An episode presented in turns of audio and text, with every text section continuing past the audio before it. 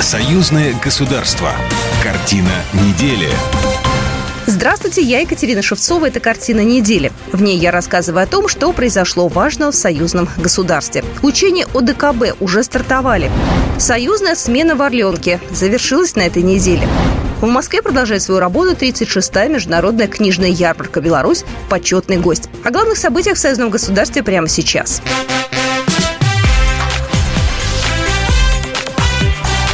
Главное за неделю.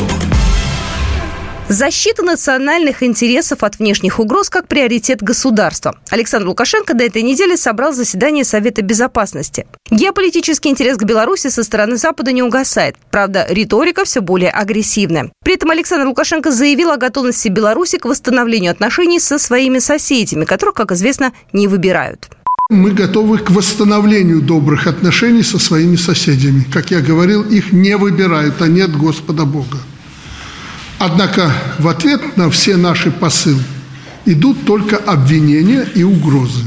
В подтверждение сказанного, чтобы исключить любые инсинуации по этому поводу, мы пригласили представителей Польши в качестве наблюдателей на учение О Д К Б «Боевое братство двадцать двадцать три». Учения пройдут на нескольких полигонах на территории Беларуси. Основной контингент от белорусских вооруженных сил, а прибывших военных из других стран немного. Сами же учения носят штабной характер и проводятся исключительно на плановой основе. Лукашенко отметил, что страны НАТО настойчиво продвигают политику расширения и продолжают наращивать военное присутствие у белорусской границы, проводят там учения, свои учения провокационные. В этом ключе президент назвал необоснованными требования Польши и Балтии вывести Вагнер из Беларуси. Руководство Польши и стран Балтии обвиняет Беларусь в неких мифических агрессивных намерениях, которых никогда не было и быть не может. Нагнетает истерию по поводу присутствия на нашей территории сотрудников частной военной компании «Вагнер». Они достукались до того, что уже требуют немедленного вывода их из Беларуси. При этом сами увеличивают военные бюджеты, стягивают к нашим границам крупные воинские формирования. Ответ простой. Ни в Польше, ни в Литве, ни в других странах Балтии не должно быть ни одного иностранного военнослужащего. Тогда можно и нам предъявлять претензии по поводу присутствия здесь военнослужащих из других стран. А пока это необоснованное и глупое требования, даже не просьбы, предложения, а требования. В Москве продолжает свою работу тридцать шестая международная книжная ярмарка. Она проходит в центральном выставочном комплексе «Экспоцентр». Почетным гостем ярмарки в этом году стала Республика Беларусь. Торжественно открывая национальный стенд, министр информации Беларуси Владимир Перцов приветствовал теснившихся людей, заметив, что охота за книгой – дело благородное. У нас на одного жителя приходится два целых три десятых экземпляра книги. В среднем двадцать один - двадцать два миллиона книг у нас, у нас издается в год. У нас уделяется большое внимание, во-первых, потому что президент всегда вопрос книгоиздания и вопрос социально значимой литературы держит на своем контроле, понимая важность книги, понимая важность печатного слова в формировании молодого поколения. Ведь то косноязычие, то скудоумие, которое мы наблюдаем в поколении, которое воспитано соцсетями и эс эм эсками, это управляемое поколение, которое не способно мыслить. Вот для того, чтобы человек был умным, для того, чтобы он был образованным, для того, чтобы он мог критически э, оценивать те или иные события и знать историю, понимая, что история развивается по спирали, книга должна быть, книга должна быть... Э, основным инструментом формирования личности и образования человека. На белорусском стенде более пятисот изданий, историко-документальная, детская, учебная и художественная литература.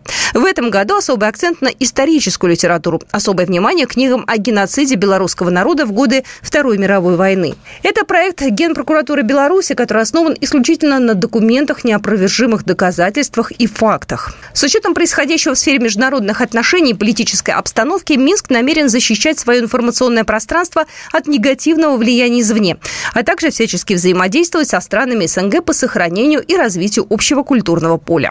Такого рода праздники, книжные форумы – это площадка для обмена мнениями, для понимания того, что происходит в книжном деле в той или в другой стране.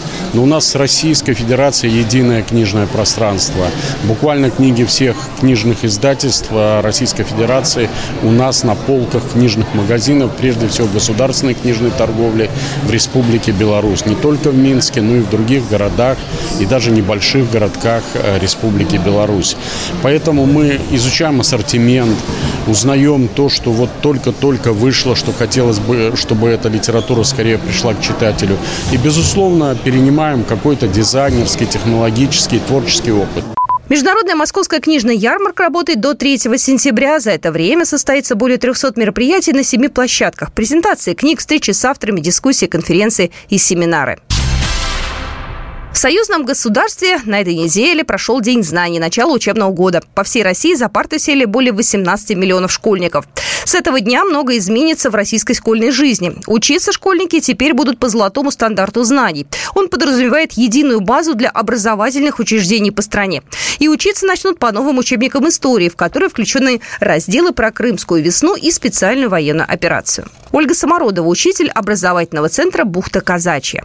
Наши ученики ввиду своей ленивости, может быть, неосведомленности, не всегда ее проверяют на правдивость, эту информацию. А вот эти вот учебники, они помогут и нам, как учителям, и детям найти действительно важную, нужную и, самое главное, достоверную информацию.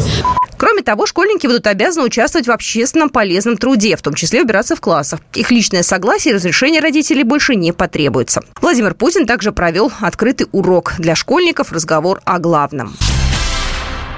Поднятие государственного флага, исполнение гимна – торжественное начало всех школьных линеек первого сентября в Беларуси. За парты сели более миллиона учеников. Тема первого урока «Беларусь и я. Диалог мира и созидания». И, конечно, всех учеников и работников Беларуси Александр Лукашенко поздравил с общим праздником – Днем знаний.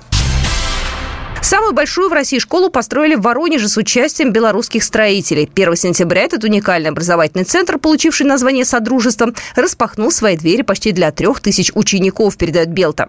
С открытием мегашколы жителей Воронежа поздравили по видеосвязи председатель Совета Республики, Национального собрания Беларусь Наталья Качанова и спикер Совета Федерации Федерального собрания Российской Федерации Валентина Матвиенко. Она напомнила, что реализация этого проекта стала возможной благодаря соглашению, подписанному между правительствами Беларуси и Воронежской области на одном из форумов регионов Беларуси России. Принявший участие в церемонии открытия посол Беларуси в России Дмитрий Крутой заметил, что это самая большая школа. Такой больше нет ни в России, ни в Беларуси.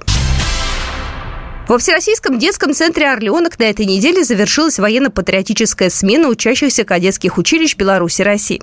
С девятого по двадцать девятое августа там отдохнули около четырехсот человек. На закрытии присутствовали директор детского центра Александр Джеус и член постоянной комиссии Палаты представителей Национального собрания Беларуси по национальной безопасности Петр Отрощенко. Военно-патриотическая смена проходит ежегодно более десяти лет. Это позволяет налаживать тесные профессиональные и дружеские связи между будущими военной элиты Беларуси и России. Валерий Гайдукевич, заместитель председателя постоянной комиссии Совета Республики Национального собрания Республики Беларусь по международным делам и национальной безопасности. Огромное самозначение имеет вот эта смена. И мы всегда, вот, сколько я вот работаю за парламентское собрание, мы предлагаем расширить, потому что именно вот здесь зарождаются ростки дружбы, ростки, наверное, взаимопонимания, которые приводят потом к хорошим, нормальным результатам и в будущем будут проводить, потому что дружба, она вот начинает вот отсюда, вот когда люди признают себя в таком раннем возрасте и, э, и объединяет то, что э, люди ведь брали, вот эти молодые ребята избрали уже профессию защитника Отечества. Организаторами смены традиционно выступили Постоянный комитет Союзного государства, Всероссийский детский центр «Орлёнок», Минобороны России и Министерство просвещения. Перевозка грузов и пассажиров между Беларусью и Россией станет проще. восемнадцатого августа в Москве было подписано соглашение, которое сблизит подходы к регулированию перевозок двух стран. В настоящее время они осуществляются между государствами без разрешительных документов, за исключением перевозки грузов в третьи страны и из них.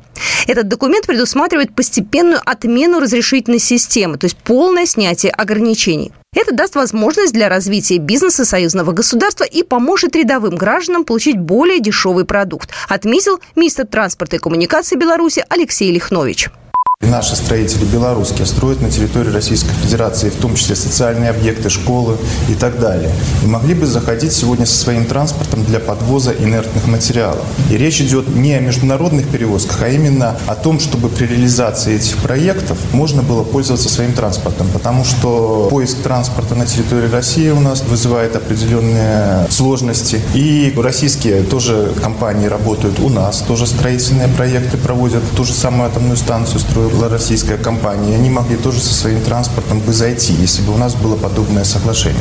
Министр транспорта России Виталий Савельев пояснил, что отмена будет поэтапной до января две тысячи тридцатого года. В практическом плане документ также даст возможность урегулировать каботажные перевозки и упростить доступ российских и белорусских перевозчиков на рынке третьих стран.